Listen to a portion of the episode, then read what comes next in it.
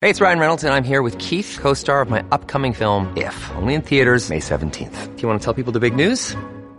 All right, I'll do it. Sign up now and you'll get unlimited for $15 a month in six months of Paramount Plus Essential Plan on us. Mintmobile.com slash switch. Upfront payment of $45 equivalent to $15 per month. Unlimited over 40 gigabytes per month. Face lower speeds. Videos at 480p. Active Mint customers by 531.24 get six months of Paramount Plus Essential Plan. Auto renews after six months. Offer ends May 31st, 2024. Separate Paramount Plus registration required. Terms and conditions apply if rated PG.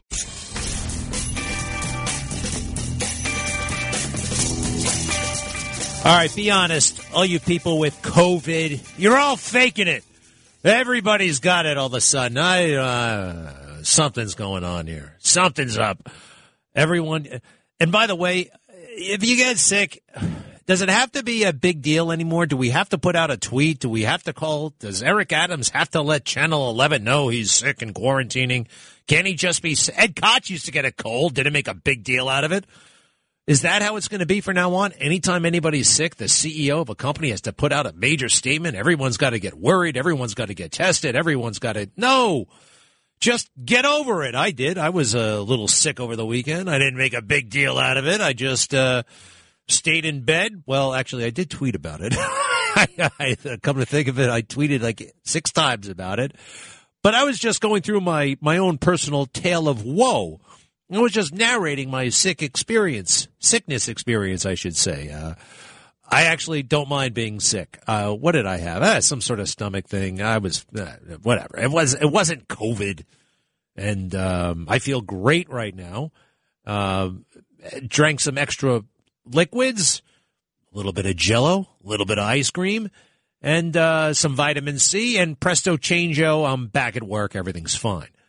Uh, but I, I don't want to just, uh, oh gosh, wear a mask, quarantine, all that stuff. I think, uh, it was all a little bit overblown. It's still a little bit overblown. And Fauci basically admitted over the weekend, yeah, it was a little bit overblown. Some people are going to get sick, others won't. Some people are going to get sick and die. I'm sorry, but it happens. Um, I just, uh, it's interesting now that he wants to party, that he wants to have a good time. He's not ordering anybody to stay home anymore. Well, at this point, really, it's up to the individual to make that evaluation for his or her own uh, safe sense of wellness. However, concomitant with that, he used the word concomitant. Like it's kind of a fancy word for uh, at the same time, simultaneously, uh, along with concomitant. He's supposed to be a master communicator. He's not. He always confuses the issue. He always leaves everybody uh, dizzy with scratching their head. I think. I think finally uh, he's out of the picture when he and he basically we don't need him anymore. Yesterday, they asked him, What is the level of concern you have? Well, it really at this juncture, I, I got to find it and play it for you. And he, he talks all about if you follow the CDC guidance, and they're talking about the CDC for 20 minutes, and nobody actually mentions what is the CDC guidance anymore. They don't, uh, whatever guidance it is, and they were talking about the CDC and that they have guidance but what is that guidance? You're on your own. You can go to the CDC website and figure that out for yourself. Um, what else? Uh, I, look, I, I saw a doctor. I'm totally fine. Um, and I heard something interesting um, that's going on in the medical community. It's totally um, trauma, not traumatizing, but it's annoying doctors and it's getting in the way of healthcare. This whole pronoun thing you know, his, her, they, them, me, she, we. Um, it's getting in the way of healthcare. So you have to fill that out on a form. You know, it used to be Mr. or Mrs., uh, sex. Uh, that's about it. It's about 75 questions, uh, your orientation, this, that, and the other thing, what you were born as, sex wise, what you identify as, sex wise, what you are now, sex wise, uh, they don't ask religion anymore. Now, that used to be something they asked. Now, oh, it's appropriate that they don't. What, what, does my religion have to do with the health care? Well, actually, it does have something to do with your health care, right? Some, some faith might a certain faith might be okay with this and not okay with that. It's something to keep in mind if you're a physician, potentially. Certain sensitivities, right? About diet. Who knows? I think that gives you more of a sense of the person, or at least it used to. Because America has become, what's the word, irreligious.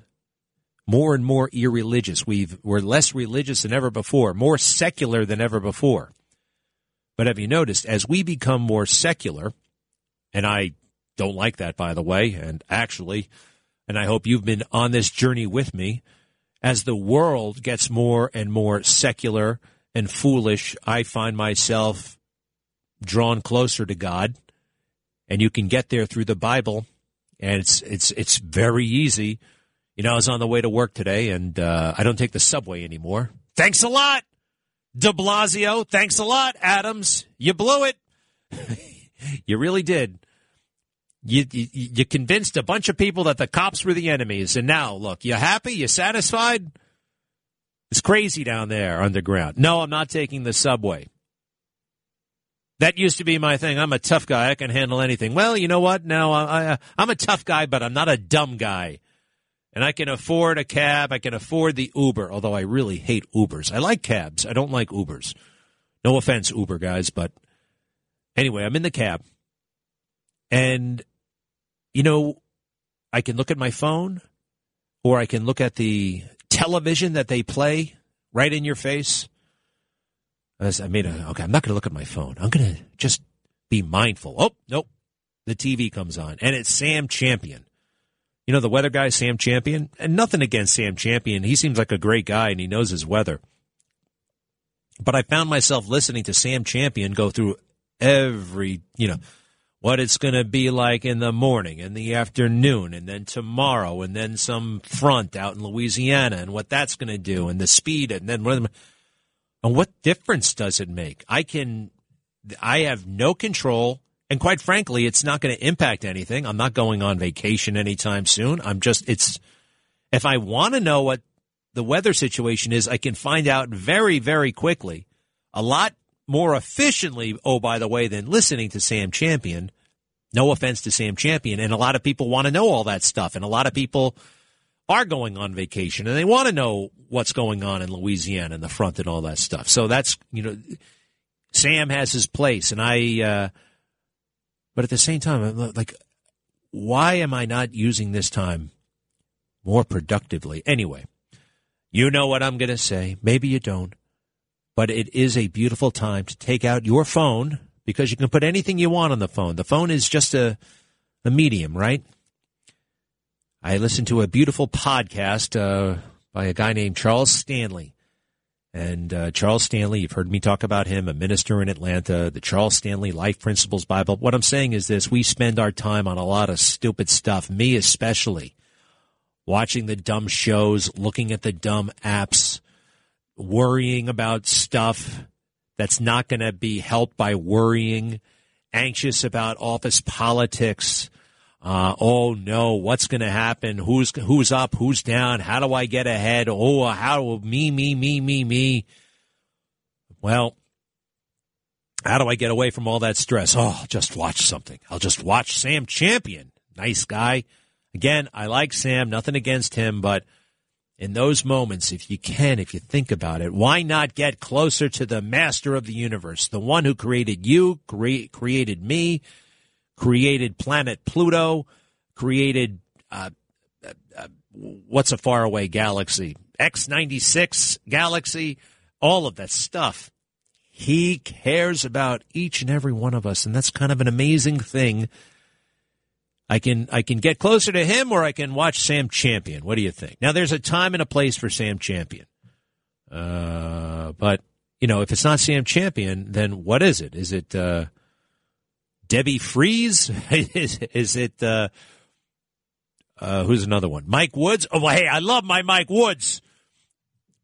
Mike and Mike's a great guy. You ever see him on Channel Five? Him and Rosanna, they are awesome people. I got to catch up with him. I haven't talked to those guys. I talked to Rosanna last month, but um, anyway, no disrespect to anybody, But I hope that makes sense. And it was a wonderful experience turning off Sam Champion and getting closer. Now, of course, yes. Oh boy. Wow. Why would I want to get closer? Because of all that stupid stuff I did. Oh boy. He doesn't want anything to do with me. Ay, ay, ay. I'm just going to do my thing. And, uh, you know, I don't want to bother him because he knows what an imbecile I've been over the years. Well, uh, that just, if you like me, that means you need him more than anything. All right? If you've made those mistakes, he knows it. He's already forgiven you. He already knows what you're going to do. He's there for each and every one of us, and I highly recommend it. All right, did you see the Trump rally over the weekend? Chances are you didn't because, well, uh, he's being shadow banned in big ways and small. Fortunately, Newsmax carried him live.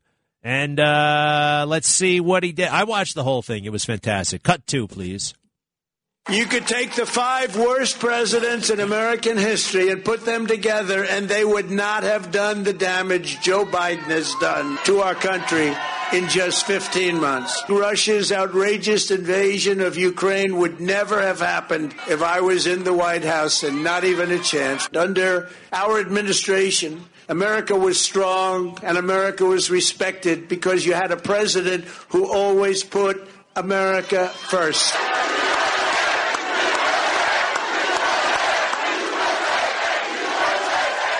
All right. I love it. Don't you? That's great stuff. That is great stuff. And uh, it was a great rally. He obviously, look, he's got a great case. Uh, the the country is going down the tubes, and he's the one who can fix it. Everything he said that would happen has happened. Bad. Uh, how can they take it from him? Why would they try to take it from him? I mean, other Republicans, they're going to have to get out of the way. He's the man. Now, it drives Democrats crazy. They're going to have to. Tr- they're going to vilify him worse than vilify him. They're going to try to say he is uh, everything they said the last time. What else can they say about him? Seriously, next thing they'll have to say he's an alien. He's from some other planet. I mean, they already said he's a Russian spy, and that didn't work. That wasn't true. They now they're trying to say he's a terrorist. He's an insurrectionist. That's not true. That's not going to stick. That doesn't work. January 6th doesn't work. We all saw it with our own eyes. The legal system is even finally waking up. Did you see that? Uh, what happened? The guy was found not guilty. He was at the Capitol, didn't harm anybody, didn't break anything, and he said, "Well, the cops let me in." And guess what? We've seen video of the cops letting people in. The guy didn't think he was trespassing. Why would you think? Are you trespassing if a cop says, "Yeah, you can walk here"? Right this way, sir. Well, that's not trespassing. Not guilty. Not guilty. Good for him.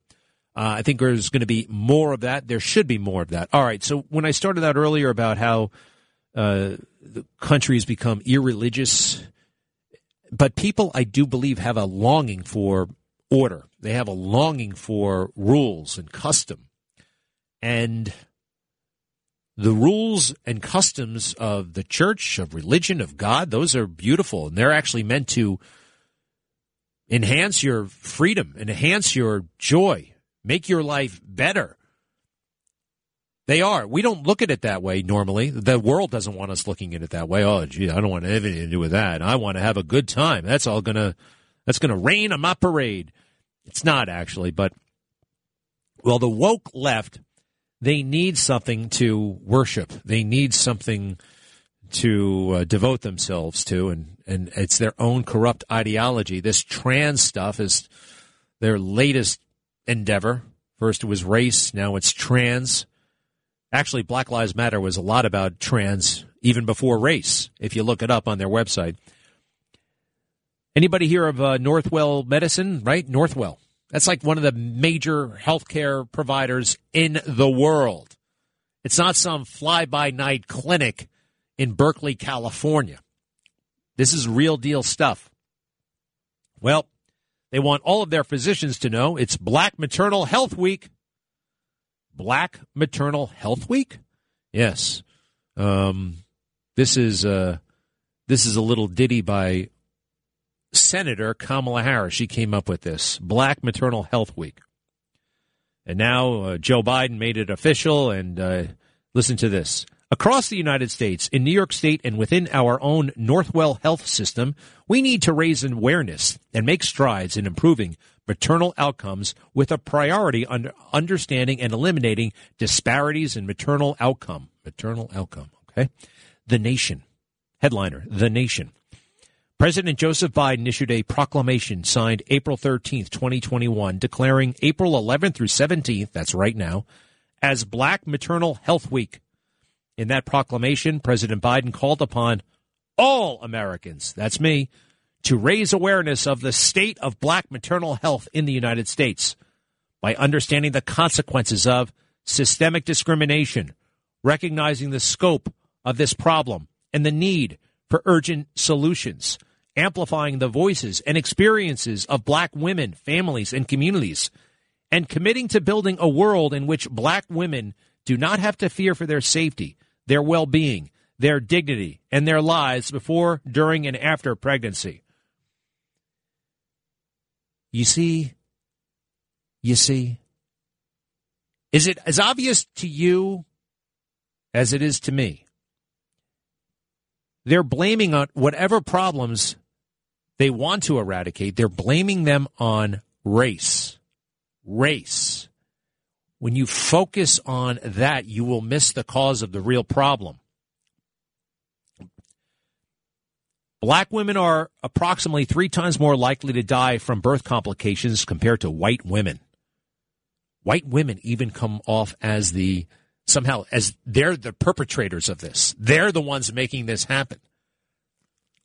Some hospital PR team wants to rearrange rearrange the world, correct all of the ills that plague us with the silly memo during a phony baloney week.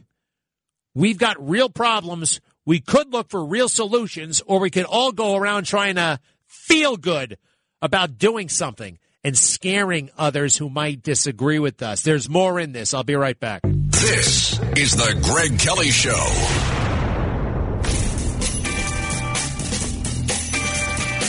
You know, that letter really is a doozy. Again, it'd be one thing if it came. Uh, all right. It would be one thing if it if it uh, was some silly clinic, again, in some nut job liberal neighborhood.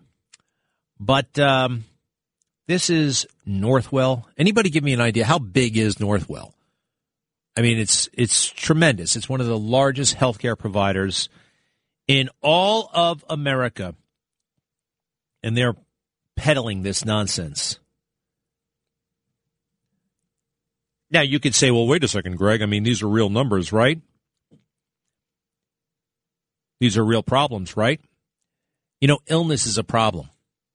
Illness is a problem. Since when do you blame the race of the patient for the problem? Or the race of the person who is cured of the disease with that problem? They seem to be laying some serious guilt on white women here. Here's something some paraphernalia they put out. If you're a black woman with an advanced degree, you're more likely to die from childbirth complications than a white girl who has not completed the eighth grade. Wow. Black woman versus a white girl. Uh, I, uh, I'm uncomfortable with this, actually. I sense a I sense a lack of respect. There's something demeaning about this dialogue. Do you? Am I being overly sensitive? Now I'm, I'm sensitive because they are missing the problem. They're missing the real problem. Let's see here. Black women are approximately three times more likely to die from childbirth complications compared to white women. And then they drop it there. You see, it must be discrimination. It must be racial discrimination. And remember, if they can't prove bias, they'll just blame it on implicit bias. I think they're about to get there. More from Northwell.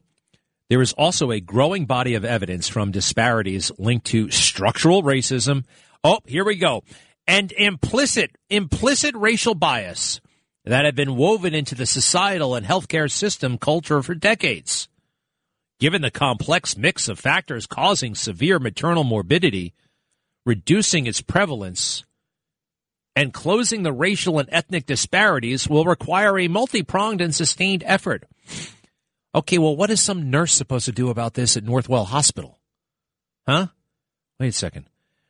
Given the complex mix of factors causing severe maternal morbidity. What is maternal morbidity? Does that mean, forgive me, but does that mean fat women? No, it can't mean that. Can it? I don't know. I'll look it up in a second. But they have a solution to this. Oh, here we go.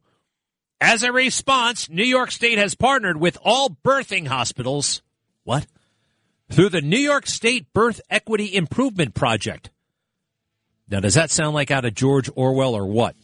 The New York State Birth Equity Improvement Project to identify how individual and systemic racism both impact birth outcomes and take action to improve both the experience of care, prenatal outcomes. Ay, ay, ay, ay, Again, the nice language is mixed with a very dark and spooky language. They're trying to trick us. I'll be right back. Traffic jams, tailgating, pileups. Ugh, the joys of driving. How could it get worse? The federal government wants to have a say in what you drive. That's right. The Biden administration's EPA is pushing mandates that would ban two out of every three vehicles on the road today. Don't let Washington become your backseat driver. Protect the freedom of driving your way. Visit EnergyCitizens.org. Paid for by the American Petroleum Institute. You're listening to The Greg Kelly Show.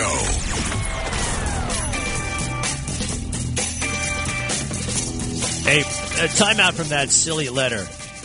By the way, yes, uh, you know, I think morbidity. I, I, I remember they talked about during COVID, uh, comorbidities. Uh, I always think uh, of what I used to be, technically on the chart, morbidly obese. Uh, we're talking about fatality and uh, mortality. But hey, real quick, Dr. Oz was endorsed by President Trump over the weekend. Uh, cut one, Donald Trump endorsing Mehmet Oz. By the way, I endorsed another person today, Dr. Oz in Pennsylvania. Dr. Oz. Great guy, good man, good man, Harvard educated, tremendous, tremendous career, and they liked him for a long time. That's like a poll. You know, when you're in television for 18 years, that's like a poll. That means people like you, but he's a, he's a great guy.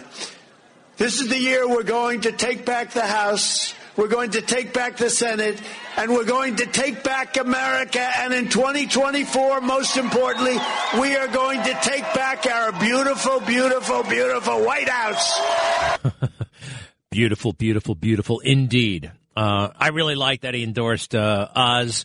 Dr. Oz is kind of like what the founding fathers had in mind, and so is President Trump. And here's what I mean by that. They did not envision a permanent uh, government class like we have right now career politicians, Joe Biden would horrify them. All right. Everybody who signed that Declaration of Independence, um, who helped write the Constitution, these guys were, they were actually part time government officials um, in creating our government. They had farms. They had, uh, one was a bookmaker. They made candles. They did all kinds of things. Uh, they weren't these full time technocrats. They had lives outside of government. And I think that part of the thinking was, you know, you, you had talents, real world talents, and you would bring those talents and experiences to Washington, or back then, I guess it was Philadelphia for a little while, or even New York, and share those gifts, talents, and experiences with your country to enhance the country, to make it a better place. Now, uh, you think Joe Biden has talents and gifts that he's bringing to you and making America a better place? Of course not. He doesn't know how to do anything. All he knows how to do is make that big smile, that big phony smile, uh, say things that sound good, ask for favors, ask for money, and give it to Hunter or take it from Hunter. It's just it, it, these guys have they bring nothing to the table, and Trump and Oz are very much alike. Uh, they are outsiders. Uh, they have world class talent in their fields. Trump is a builder, marketer, Dr. Oz is a physician, and yes, as a television host.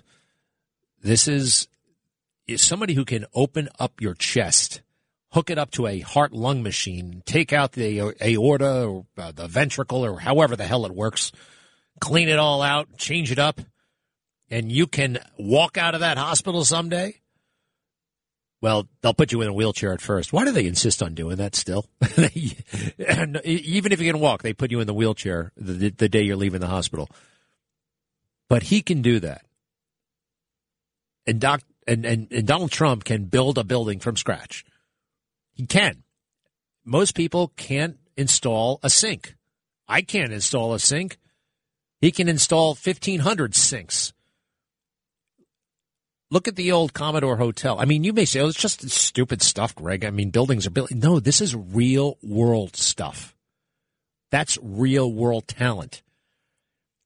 Any nitwit can sit in their at their computer, any hipster, and say snarky crap that does not benefit anybody. If you can repair a shoe, you can make this world a better place. Anyway, that's what I like about Oz. He can, I'm sure he can repair a shoe, uh, but he can repair your heart. And he's learned some magnificent things along the way about the healthcare system. And I think he has a lot to offer uh, our country and the United States Senate, the people of Pennsylvania. So uh, that's a very, very big endorsement. And keep an eye on that. We're going to take back the House and Senate. You got to take back these tough races. That's going to be one of them. Good luck to Dr. Oz. Congratulations to Donald Trump. Excellent choice. Back to the Northwell letter. Black women are approximately three times more likely to die from birth complications compared to white women. There is also a growing body of evidence for disparities linked to structural racism and implicit racial bias that have been woven into the societal and healthcare system culture for decades. Now, she says there is a growing body of evidence. What the hell is that? The 1619 Project? Northwell. That's probably what they're thinking. They're citing nothing. A growing body of evidence about implicit racial bias. Go ahead and look up that implicit racial bias research. It's not there. And even if it is there, if racial implicit racial bias is a thing, how do you fix that? You can't. It might be hardwired into everybody. And it's not bias. It's like you something you're eyeballed. It's just ridiculous stuff. There are so many more important things to focus on, like greatness. Here we are, just bent over backwards, trying to not offend anybody or trying to get points for sounding like we're racial justice warriors, social warriors. Now these are these are real problems. Yes, Let's see here. If you want to break it down this way, there are some people who are dying who shouldn't be dying. You're going to blame it on something that's happening happening in the Northwell healthcare system. Maybe we should go back and look at what Barack Obama was saying about fathers in the black community. Something tells me that he had much better advice, much more applicable advice than anything that Nikole Hannah-Jones has come up with in the 1619 project, which has been debunked. When are they going to issue the correction on that? When are they going to admit that that is all a bunch of nonsense? Or are they too afraid of the monster that they have created in Nikole Hannah-Jones? There's that too. Let's see here. Given the complex mix of factors causing severe maternal morbidity, Reducing its prevalence and closing the racial and ethnic disparities will require a multi pronged and sustained effort. As a response, New York State has partnered with all birthing hospitals through the New York State Birth Equity Improvement Project. That damn near sounds like a death panel. To identify how individual, that means you, and systemic racism, that means you and your boss, both impact birth outcomes and take action to improve both the experiences of care and prenatal outcomes for black birthing people. I almost forgot birthing people. birthing people. It's. I know. I used to I I used to blow it off when they talked about the war on Christmas because I thought it was a bit of a joke. I'm like, I'm okay. I'm all, we're we're we're still free to celebrate. This is no. This is the this is round 2. They're not messing around. They're changing the language. I'm here trying to say that we should still call mothers mothers, and I feel like I'm out on a limb. Northwell. Over the past few years, Northwell has taken a pledge to combat racism. Oh, isn't that good of you? Wow. Let's give Northwell a big round of applause. Isn't that amazing? Good for you guys. That's just really. You guys took that oath? How do, where do I take this pledge? I pledge to combat racism and inequities in underserved and underrepresented communities. Oh, I feel so good about myself. I feel so good about myself. Oh, but there's a catch. Unfortunately, despite the educational achievement of black birthing people, mothers, you maniacs, inequities in health and birthing outcomes remain disparate. One of the key action items by Northwell has been to address the inequalities, inequities rather, for black birthing people. So, what are we going to do? We're going to make a week, awareness week. Will what do we? How do we fix real problems with phony solutions like awareness week? Yes, the fifth annual Black Maternal Health Awareness Week and Northwell will team together. Ooh, and there's more. They're launching a Center for Maternal Health, and it will be virtual. Oh, yes, yes, yes, yes. We created an app for that. There's an app. The Virtual Center will be a repository of the multiple population and community health based initiatives. Community health based initiatives. That's code for look at all this money we gave to a bunch of crummy groups. Look at all this money we spread around to buy off everybody. I'm sure they have some sort of an alliance with the National Action Network. I love to decode this. This is fun. Uh, uh, have been uh, developed to support the uh, the clinical efforts of the obstetric care team with the vision of identifying birthing people, birthing people at high risk for poor outcome earlier and improving the trajectory of their pregnancy with continued support for the family in the postpartum period. Hey, you want to go do that? Just go do it. All right? Just look for unhealthy poor people and help them who are pregnant. You got to make all this announcement and shame white people? Oh, the white girls. White girls versus black. You, you want everybody at each other's throats?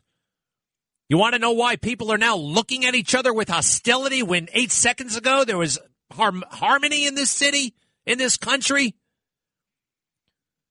Let's see. Vision identifying.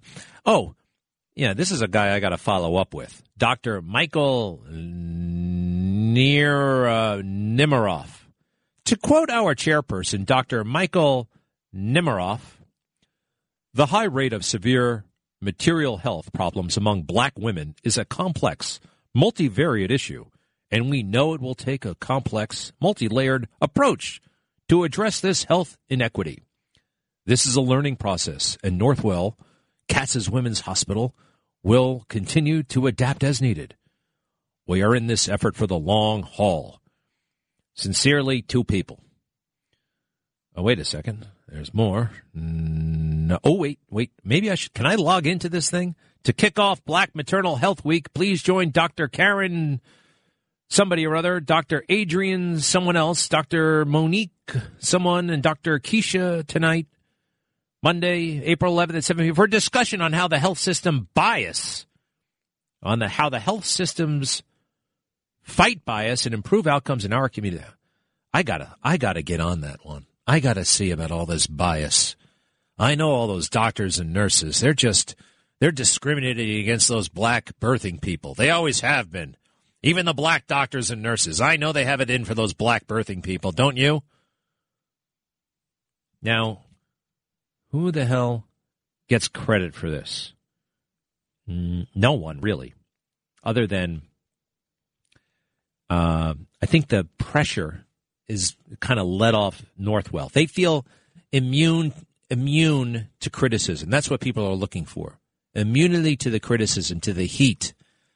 Sooner, I, I haven't, I haven't totally processed it. Let me get you in here for a second. Let's see here. Uh, Doug is on the phone from Long Island. Doug, yes. Hello, Greg. How are you today? Fine. Fine. Well, I just want to thank you for making me aware of this uh, during the Holy What? Religion, uh, which is 50% of the country of the world.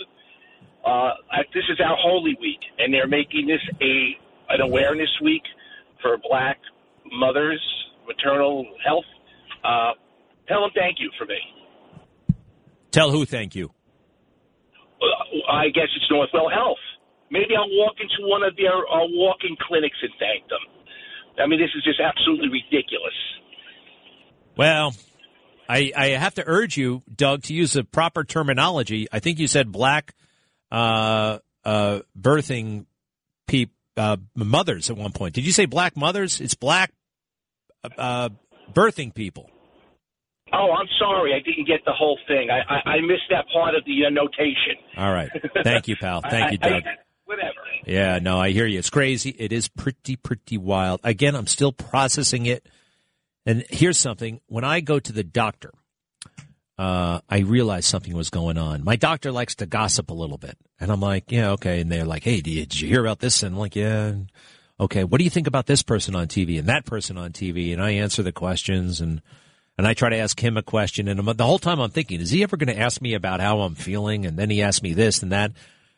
And it would go on like this. And uh, on like the third visit, I had to say to him, you know, uh, are we doing a little too much chit chatting? And he said, oh, no. Look, I am actually evaluating you as we talk. I was like, you are? Yes. And there's a whole thing in medicine. You can, you can make assessments. It's not, it's a, it's a science, but it's also an art. And they're figuring you out as they look at you. They can look at you and make determinations or observations that they may have to follow up on or, you know, they got to start somewhere. And the way they're making medicine now, it's all about checking the box, checking the box, checking the box. And now we've given them 50 new boxes to check about gender at birth, gender uh, that they're feeling presently, gender that they may be transitioning to, how they want to be referred to, what pronoun to use, and all these ways that you, as a physician, could possibly get into trouble if you deviate from their wishes. That's uh, that's a that's a problem. That's a big problem. Uh, I got to take a quick break. Be right back. When you need mealtime inspiration, it's worth shopping Kroger, where you'll find over 30,000 mouthwatering choices that excite your inner foodie. And no matter what tasty choice you make, you'll enjoy our everyday low prices, plus extra ways to save, like digital coupons worth over $600 each week. You can also save up to $1 off per gallon at the pump with fuel points. More savings and more inspiring flavors make shopping Kroger worth it every time. Kroger, fresh for everyone. Fuel restrictions apply. Talk Radio 77 WABC.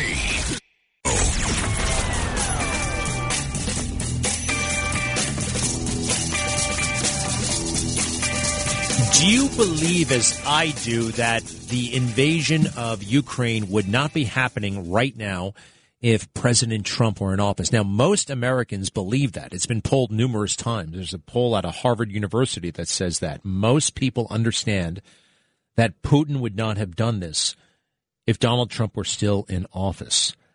I don't see that poll, and there are actually two or three polls to that effect, getting all that much attention because, well, if you start thinking about it, and you start thinking about what we're seeing and the atrocities and the war crimes and the horror that is war, and war crimes, I hate to say it, happen in basically every single war.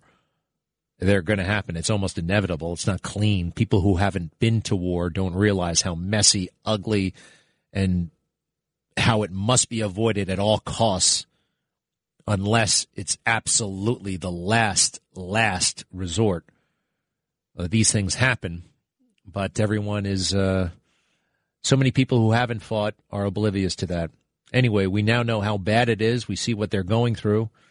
And imagine that everybody who's dead now would be alive if Donald Trump were in office. How about this? Did you hear about the portable crematoriums?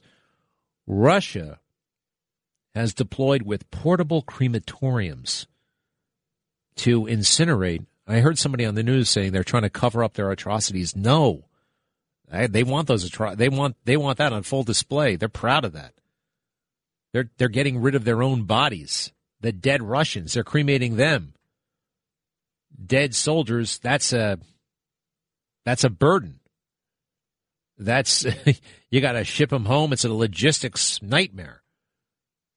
You ever see the movie Taking Chance? Uh, you probably didn't. It was an HBO movie about 15 years ago. Uh, Kevin Bacon was in it. It's a movie about a Marine who dies in combat, and there's a tradition. Uh, these bodies are escorted, they're never left unattended. First, you got to get them off the battlefield. There are Marines, soldiers, sailors, airmen who have died in combat in war. They've been shot and killed trying to retrieve the dead bodies of comrades. And that's how important it is. You've got to take everybody home, dead or alive.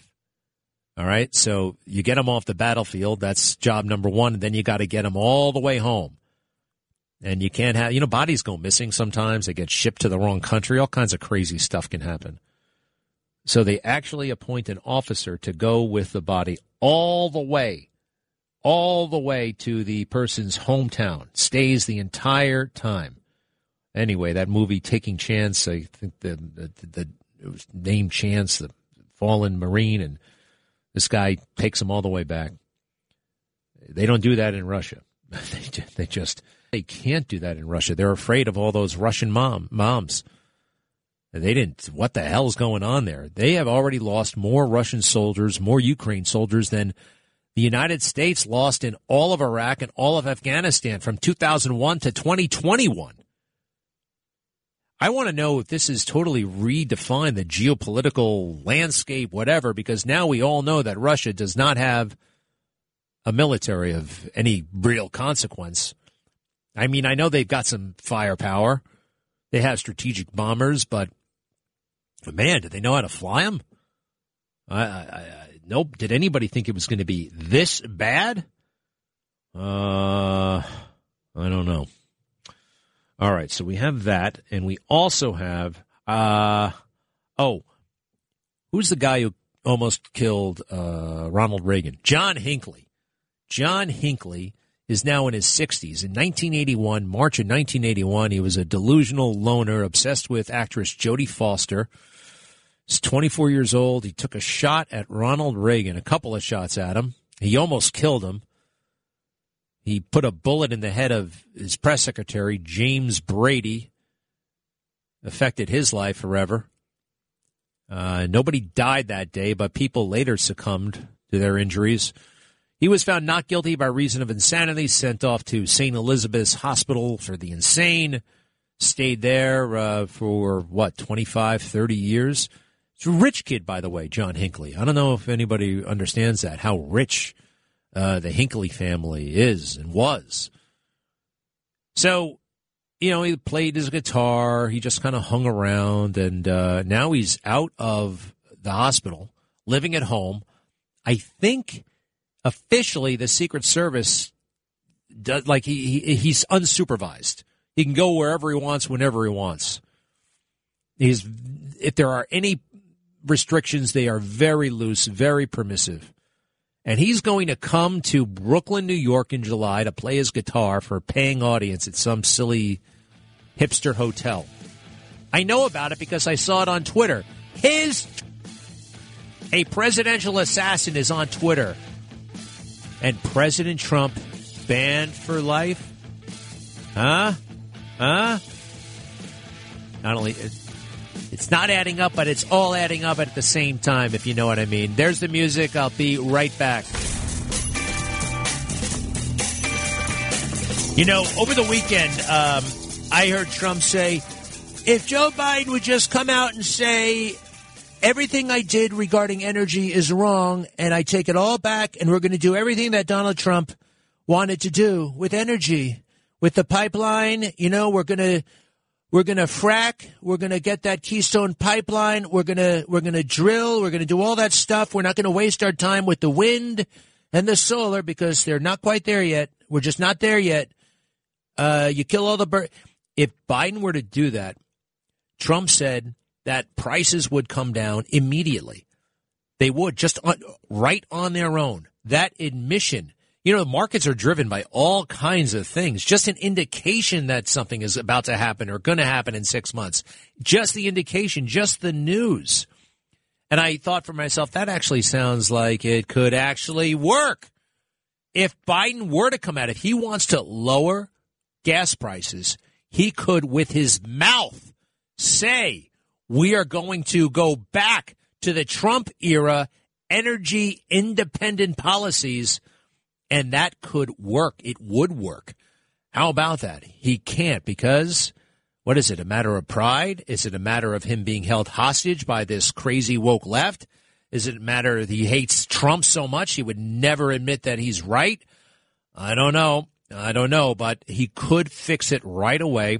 And if he couldn't say it all like that, he could say, "Look, we gave this Solyndra, we we gave all this stuff uh, enough of a chance. Um, it's not working out." Hey, why the hell is Valerie Biden writing a book? Okay, who's Valerie Biden? His very seldom seen sister, Valerie. Now, what does she do? What does the sister of Joe Biden do? Well, for much of her life, she was uh, Joe Biden's uh, political, another like a junior cash machine for Joe Biden. She ran all of Joe Biden's campaigns. Now, what skill, what capacity did she have to do that? What is her? Uh, uh, she lived under the same roof as Joe Biden when they were kids. They're brother and sister. That's it. It's just like Hunter. Why does Hunter? Why is Hunter on the Burisma board? Why is he dealing with all these Chinese? because he's related to Joe. That's it. And Joe wants to be rich, just like all these people. You know, I actually, now it comes to me. Now it comes to me. I remember Joe Biden spent a lot of time in the Hamptons when he was vice president. A lot of time.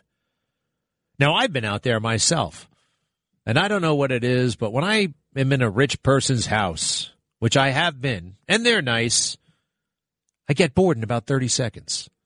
It doesn't matter after about 30 seconds. 30 seconds later, you're on your phone. Okay, now what? It, it just doesn't move me like that.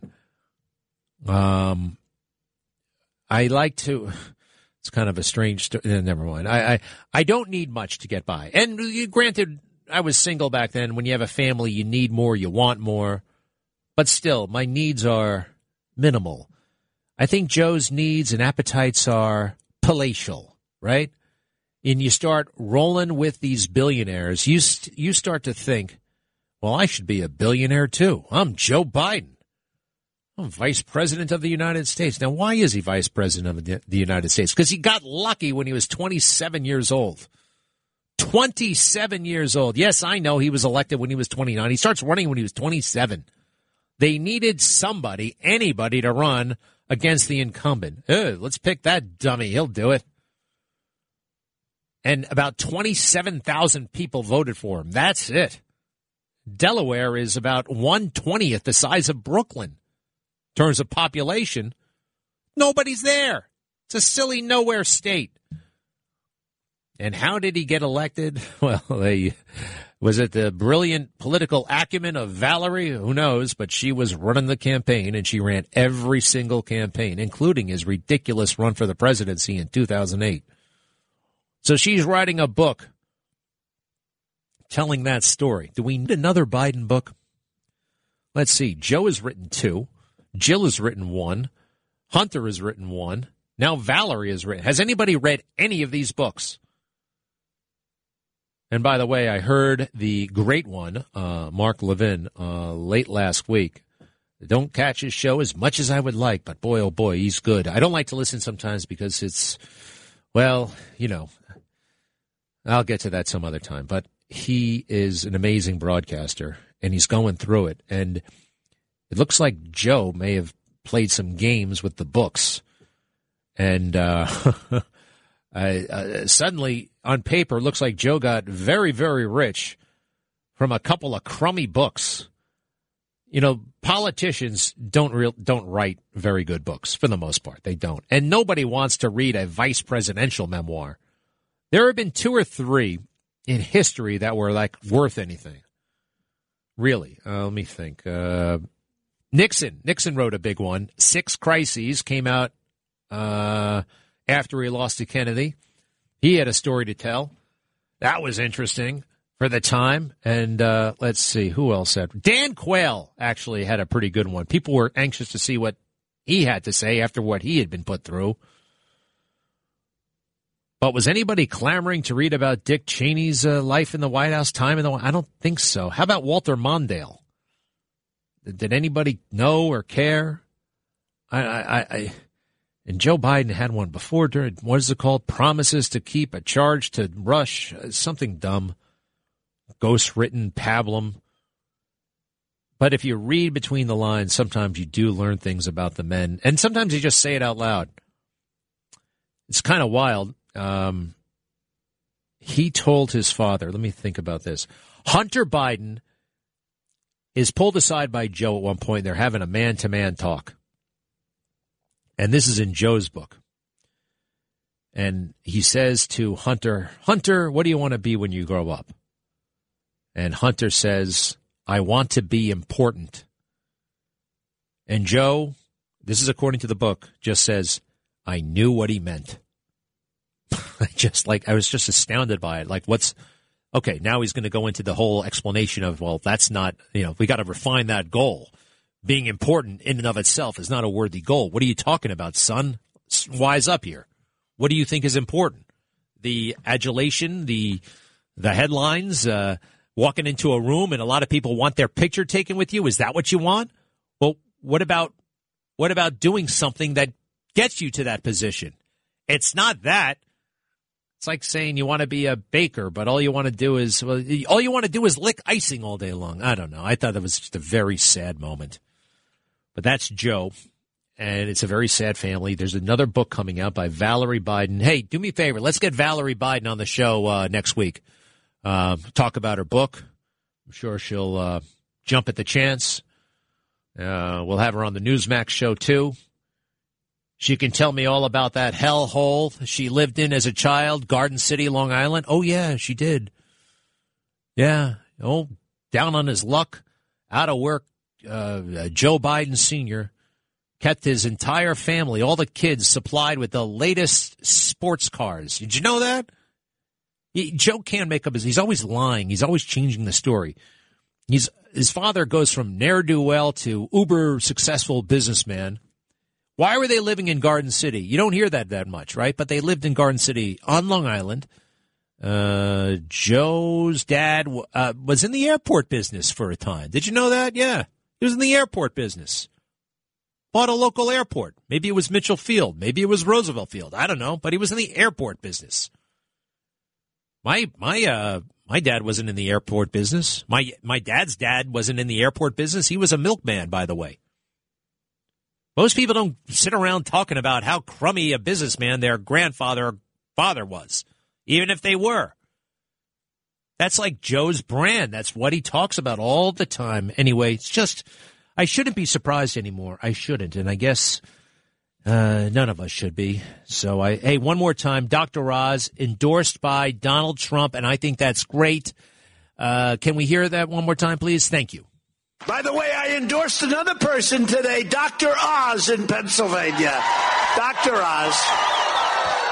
Great guy, a good man, good man, Harvard educated, tremendous, tremendous career. And they liked him for a long time. That's like a poll. You know, when you're in television for 18 years, that's like a poll. That means people like you, but he's a, he's a great guy.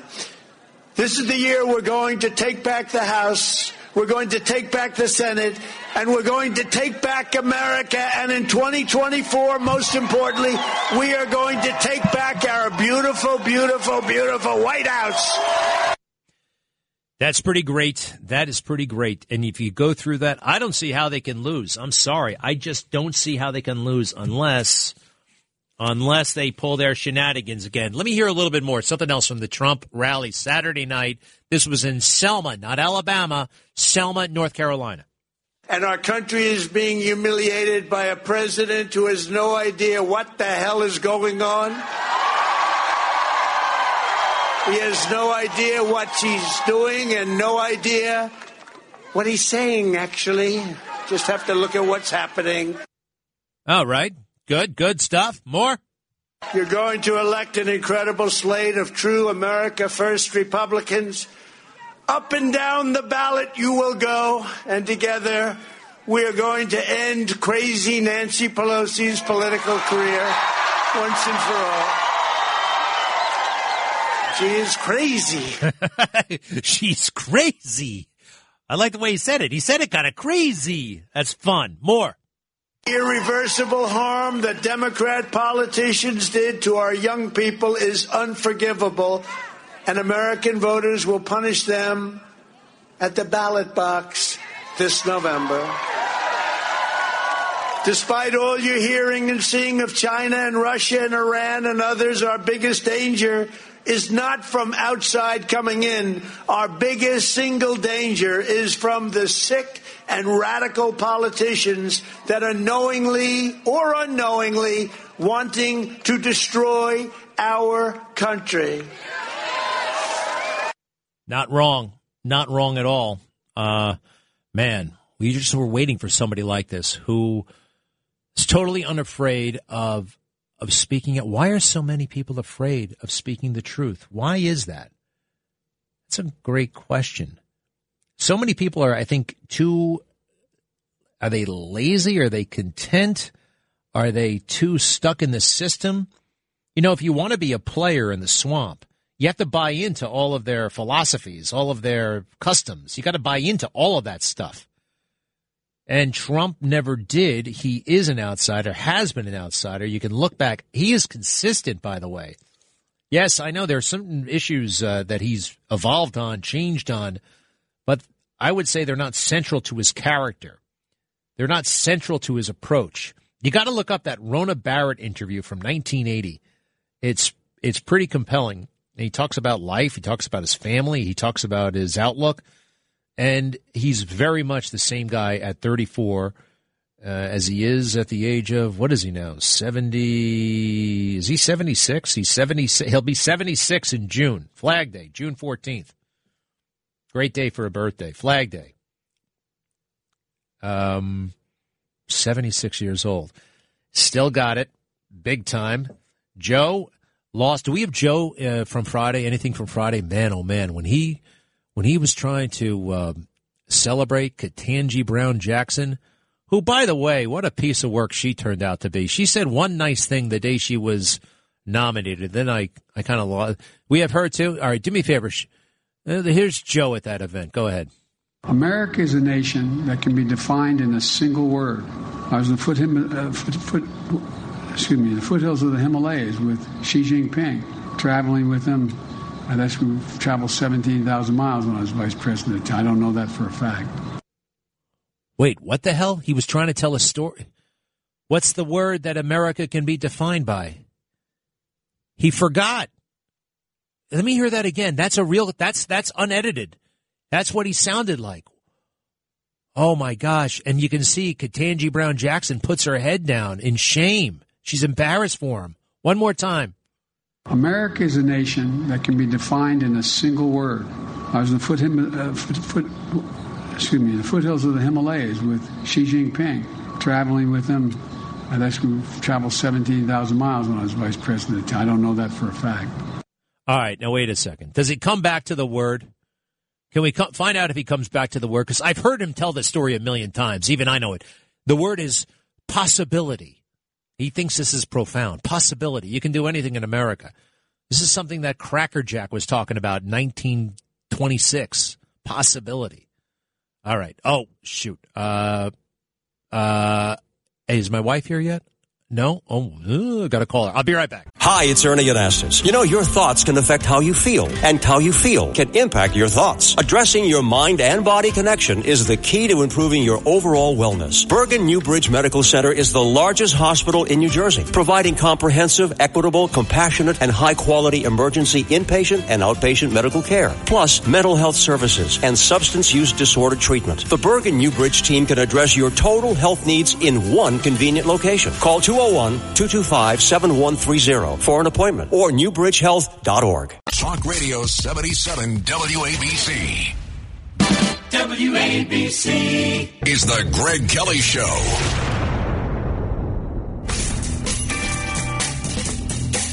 Uh, my wife did not call.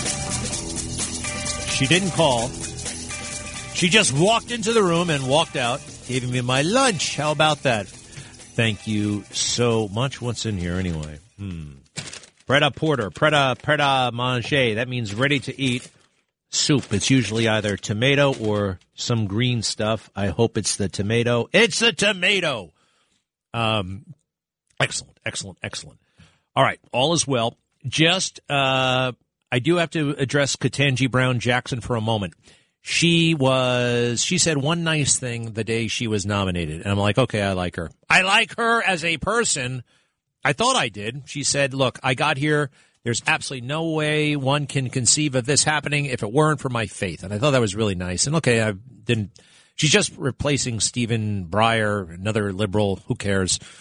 Um, knock yourselves out Number one, the confirmation hearings were totally fine and fair. They were talking about her words, her judgments, her opinions, her records, not stuff she did in high school, you know, not some dude she dated. It was all on the up and up stuff that you're supposed to be asked and the way they characterize it. Oh, it was a hateful this. It was such an attack. It was sexist. It was racist. It was, no, it wasn't. And then I think that uh, she disappointed me as well a couple of times when she got emotional when Senator Booker started shooting her mouth, uh, crying, and she started crying. And quite frankly, her leniency for those pedophiles uh, that caught my attention. I'm like, what's up with that? That seems to be something uh, that's consistent. Her refusal to define certain basic terms in the language, like woman. I mean, I'm sorry, is that going too far out on a limb? What's up with that? So what's really up her sleeve? And then she gets up there on, uh, I guess it was Friday, and she said, you know, it only took a. Uh, how many people have served on the Supreme Court? Well, Joe Biden doesn't know because this answer is wrong. How many did Joe Biden say? You got that? Yeah. And I said, you know, I said I'm shortly going to go out. Look, I'm looking out the window. I'm going to go out on this what they call the South Lawn in the White House and I'm going to introduce to the world, to the world, the first African American woman out of over 200 judges on the Supreme Court. Well, he got that wrong. he's, he's uh, it's been on. Now, granted, I guessed, I guessed that there were a thousand, but I said right now this is a wild ass. Who knows what guess? I, I guessed a thousand last week. And I asked somebody to look it up, and they got back to me, and it was 116, I think. 116 people have served on the court. Just said it was 200. But she says, Here I am, a black woman, and it only took 116 people. They had to nominate 116 white men and a handful of women before they got around to a black woman. I just thought, wow, like as if racism every step of the way is what kept a black woman out of that position. And I don't think one can make that case, actually. I don't. If you look at the numbers of those who were actually available, it was uh, nobody should be kept out, but how many were actually eligible at the time? I there's something about it. The whole tenor of this I don't like. I'm saying it out loud. Now, what else did she say? Go ahead. We have come a long way toward perfecting our union. In my family, it took just one generation to go from segregation to the Supreme Court of the United States. That's great. Uh, that's uh, that's great. It's not the first time. It's just, are we going to bring up everything this country did wrong whenever it does something good. I, when we landed on the moon, did we talk about the Titanic sinking? You know, I, I, I, the International Space Station. Do we remind everybody about the Apollo One mishap every time? You know, I, I don't know if that. Uh, Artie in Delray, hi. Hey, Greg, how are you? Fine. How are you? Hey, uh, I, I you watched that video with those three cops with the Ashli Babbitt situation? Yeah. Like that, that hundred percent proves that there was no threat of de- deadly imminent danger. Uh, this, this, like I said, this boils my blood, man. What, what the heck is going on? Nobody, nobody knows about. I know you, you, you broadcasted, uh, you know, quite often, but a lot of people don't know who Ashli Babbitt is, and to me, that that's the worst uh, sacrifice to, to our uh, our country is is what went on there. You know, Artie, I'm glad guy, you called, and I'm glad you said that because I've never really looked at it that way. But I always found it very suspicious that they walked off. But the way you put it, if it were so deadly, if it were so dangerous, well, why would they walk off? That's proof that it wasn't deadly, that it wasn't dangerous. Very interesting, Artie, and I thank you. Be right back. WABC. You're listening to The Greg Kelly Show.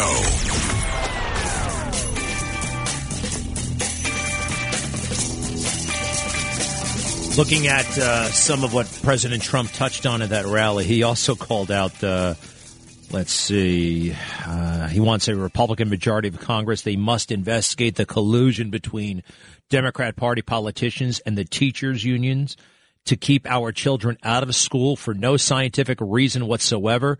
The irreversible harm that Democrat politicians did to our young people is unforgivable, and American voters will punish them at the ballot box this November. I love it.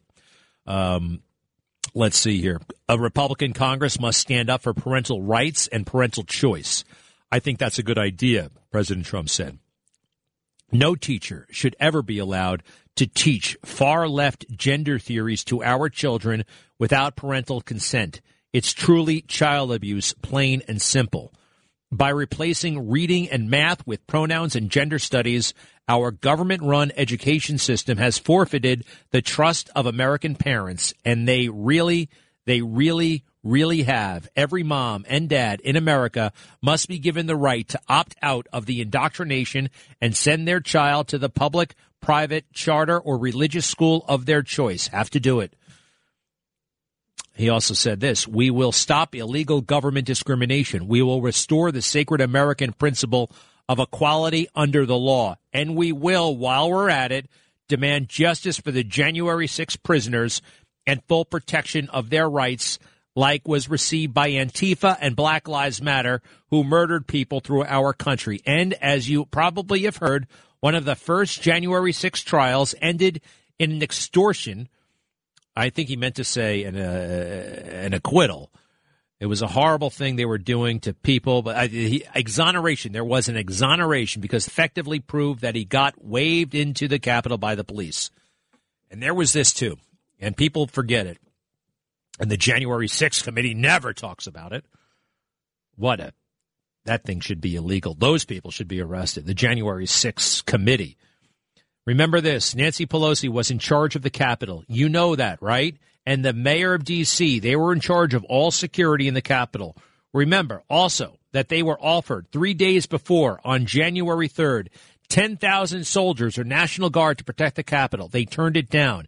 If they would have accepted that, they're in charge of it. We offered it. If they would have accepted, there would have been no January 6th as we know it. That's damn straight.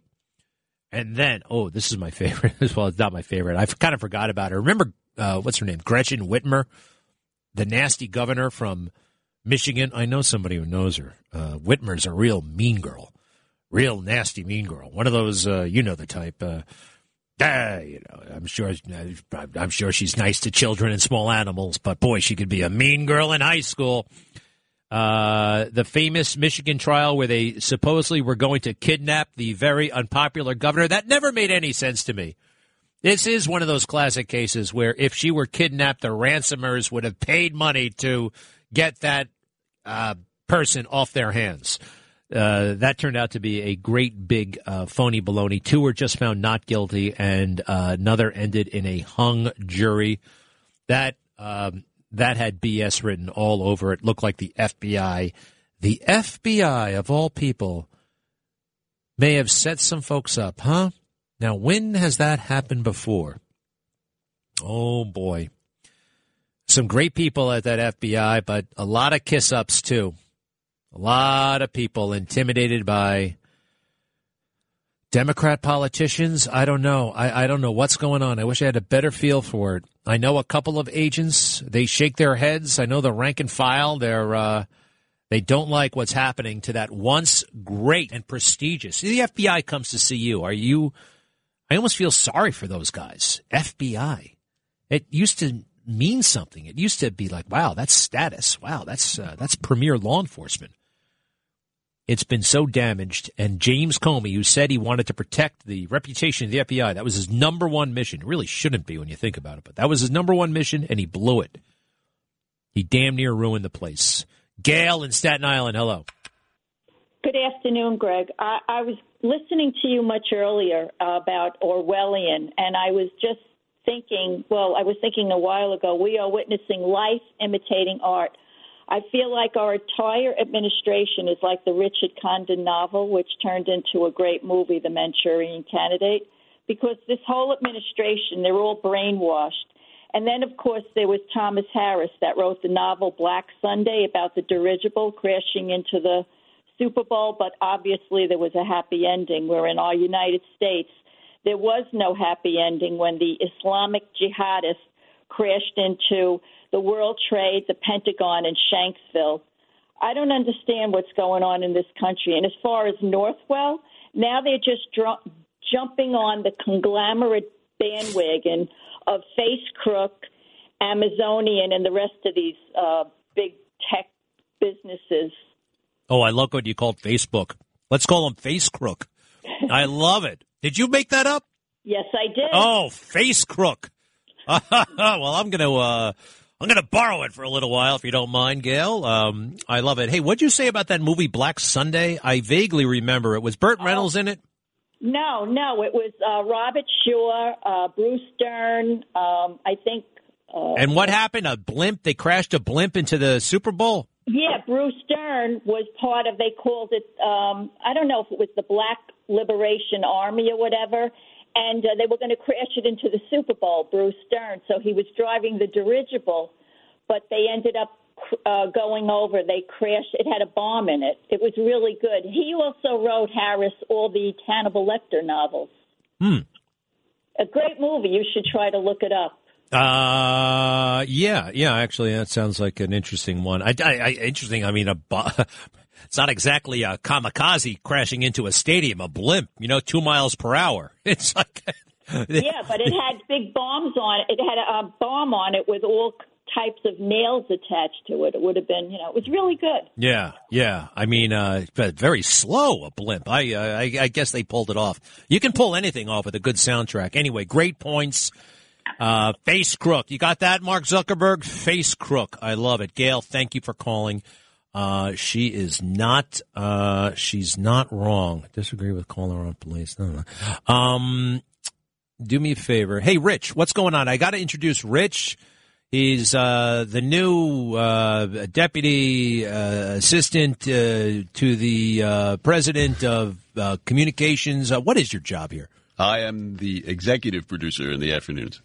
I, How do you like that? I. I, sure, I thought I thought it was a bit more highbrow than that. No, sorry. All right. Well, you are one of my many supervisors here. And uh, anyway, welcome. How long have you been Thank working here now? Uh, just over a year now.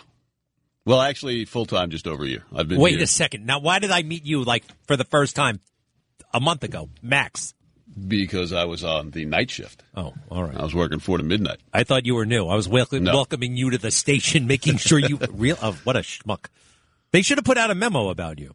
Yeah, well, you know, Uh, they may have. that's Matt's job. Uh, so listen, uh, where do you live? I'm in Baldwin. And uh, how long have you been in radio? Uh, thirty years. And where'd you start? Right here at WABC, as a matter of fact. Where was the station when you started? Two Penn Plaza.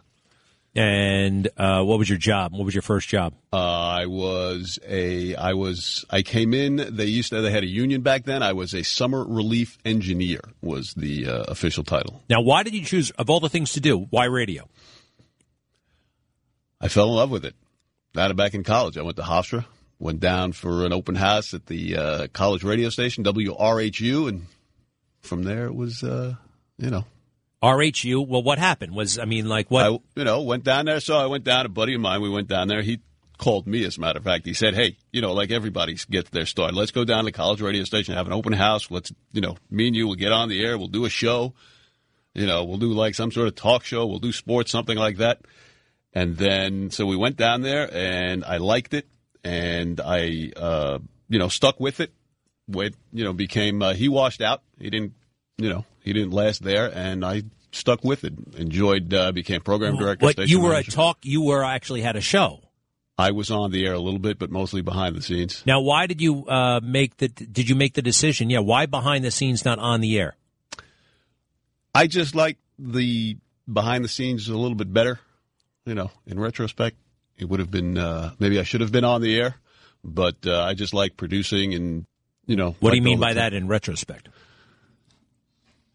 Well, now I could be like you if I had gone the same track as you. I could be, you know, I could be famous like you, but Famous. Give me a break. how about how about uh, you could uh, maybe I could have worked thirty years uninterrupted like Right. you, you know, right? Well, I didn't work uninterrupted for 30 years. I did. Uh, I left the business for a little while. What'd you do? I Went to where I was in the printing business. Hmm. What'd you print? You name it, we printed it. W- Was it Garden City Printers and Mailers by any chance? No, it was not.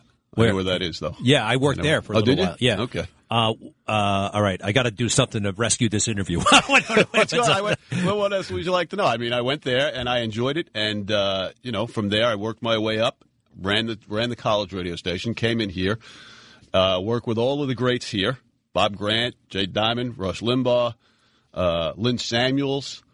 Wait So, a second. Curtis Lynn and Lisa Samuel. Lynn Samuels. Lynn that Samuels. the lawyer, the radical, the leftist. Yeah, she was. Yeah, She worked here. yeah. What was she like? I heard she was. Uh, She was a lot of fun. No kidding. All Yeah, right, nice was a lot of person. Fun to work. Yes, very nice person. So, what are your passions outside of work?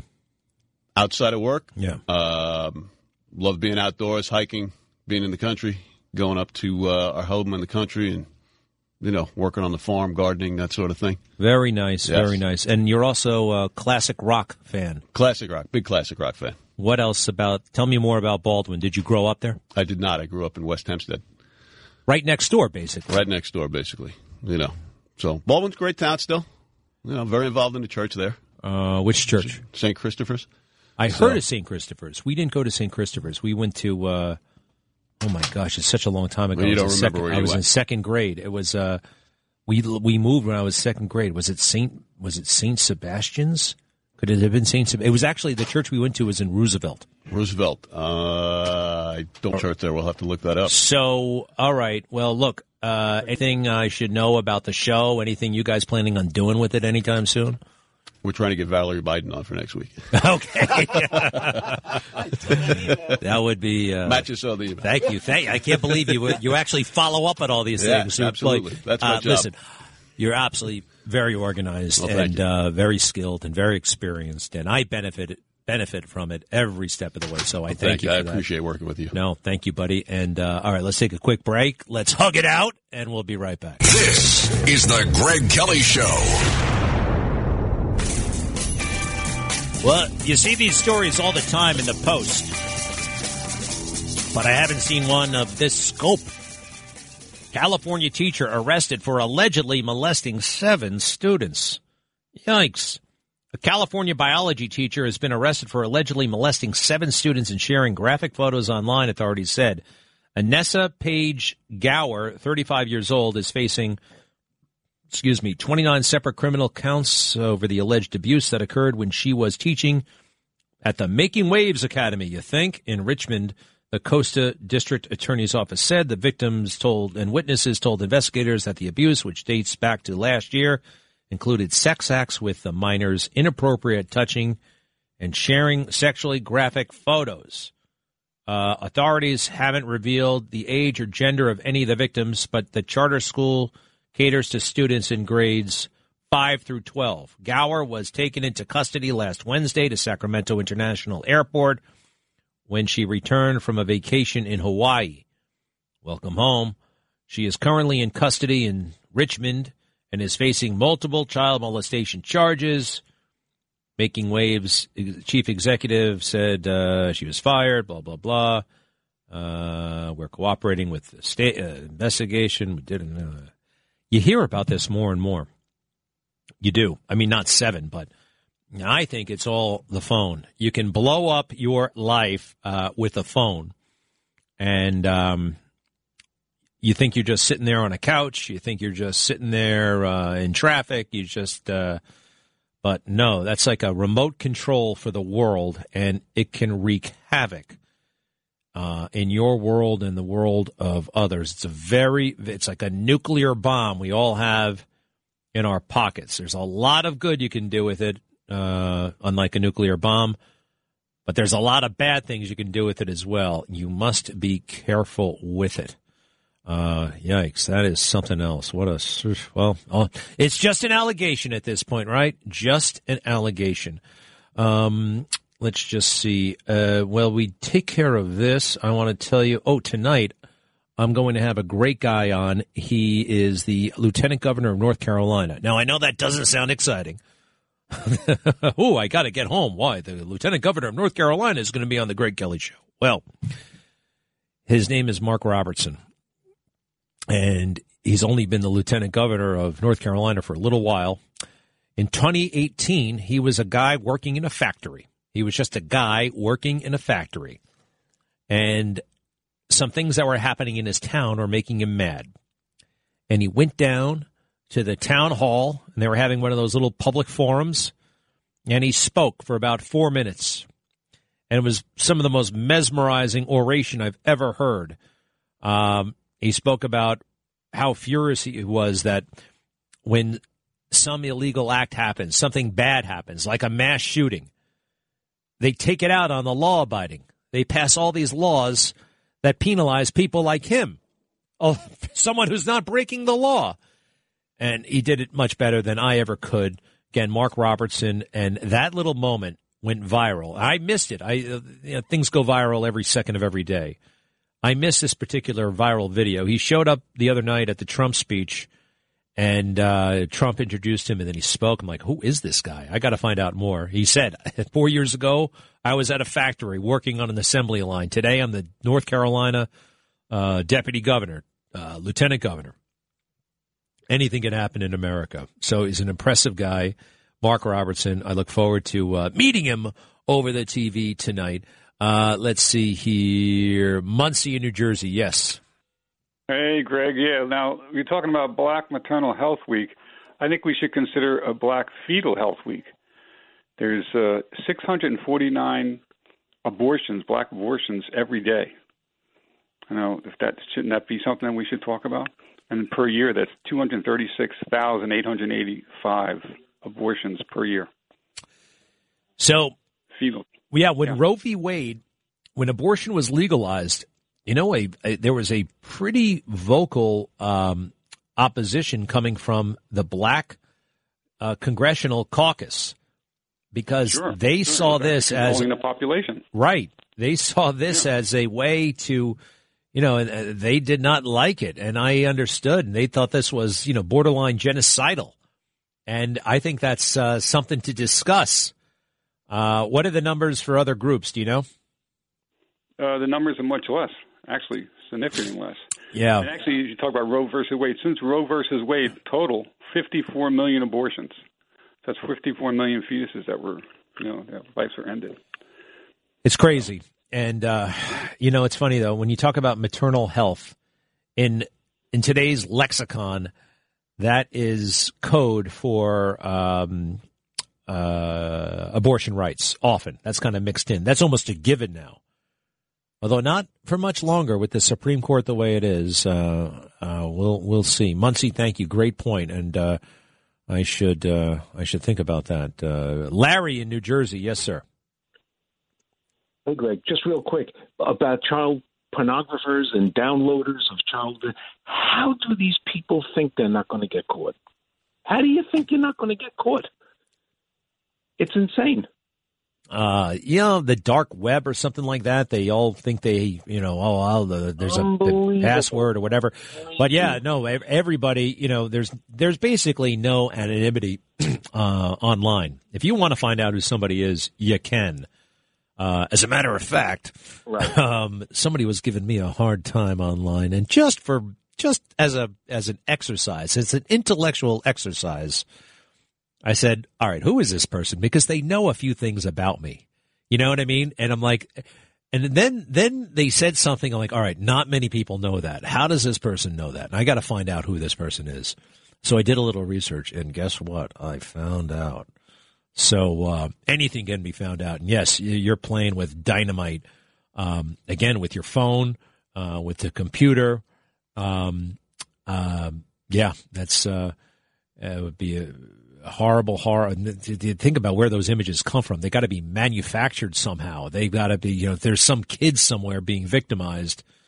So some guy can look at something on a computer. It is foul. It is all very foul. Thank you, Larry. Sarah in Long Island. Hello. Hey, Greg. Um, I spoke to you a few months ago about the, the uh, book Front Desk that uh, my school was uh, having read to the fifth grade students, and I was going to Board of Ed meetings and speaking against uh, CRT and speaking against all the mandates and standing up and advocating for our kids. And um, you know, since then, um, there have been so many issues, so many problems with the school, and the superintendent has actually found a way to ban me uh, my children's mother. I'm, I have a six year old and a 10 year old. I'm banned from school district property for no reason. For no, I have everything on video showing I did not wig out on anybody. I, you know, it's my ideology that they needed to silence. And, Uh, well, let me ask you this. I mean, were you showing up at inopportune times? Were you showing up Nope. on your own? nope, nope. You nope, didn't get in anybody's faces, did you, Sarah? Come on. Didn't get in anybody. I, I, this, see, this is what I mean. Somebody immediately assumes, Sarah, I, I, look, Sarah, you sound like a nice person. and You're calling me. I'm just checking up all Hey, the boxes. I, I don't want to be uh, like I Sarah. Sarah, some people would jump right on the barrel. Sarah, that's ridiculous. God, we're going to call them out. Like, I just want to make sure everything, you know, just want to make sure everything is, uh, these are the questions that one might ask when, uh, I hear something like this. And it's very terrible that this has happened, if it's happened. It is. And I've been, you know, this is what you said before. Why don't people speak up? This is why people don't speak up. Well, wait a second. No, no, no, no, no, no. Wait, Sarah. I mean, you can wage your battle, your fight. You can do all the things that you want to do. You don't have to be on school grounds to do it. And I don't think those school board meetings. I have to pick up my children. I have to pick up my kids at school. How old are your he kids? wouldn't let me go. Wait a second. Now, wait. Wait. Now, is there is there a legal order? You got to pick up your kids from school. Obviously, I'm just saying. Number one, all that, all the other stuff, all the things that you say you want to do that you should be doing, you can still do.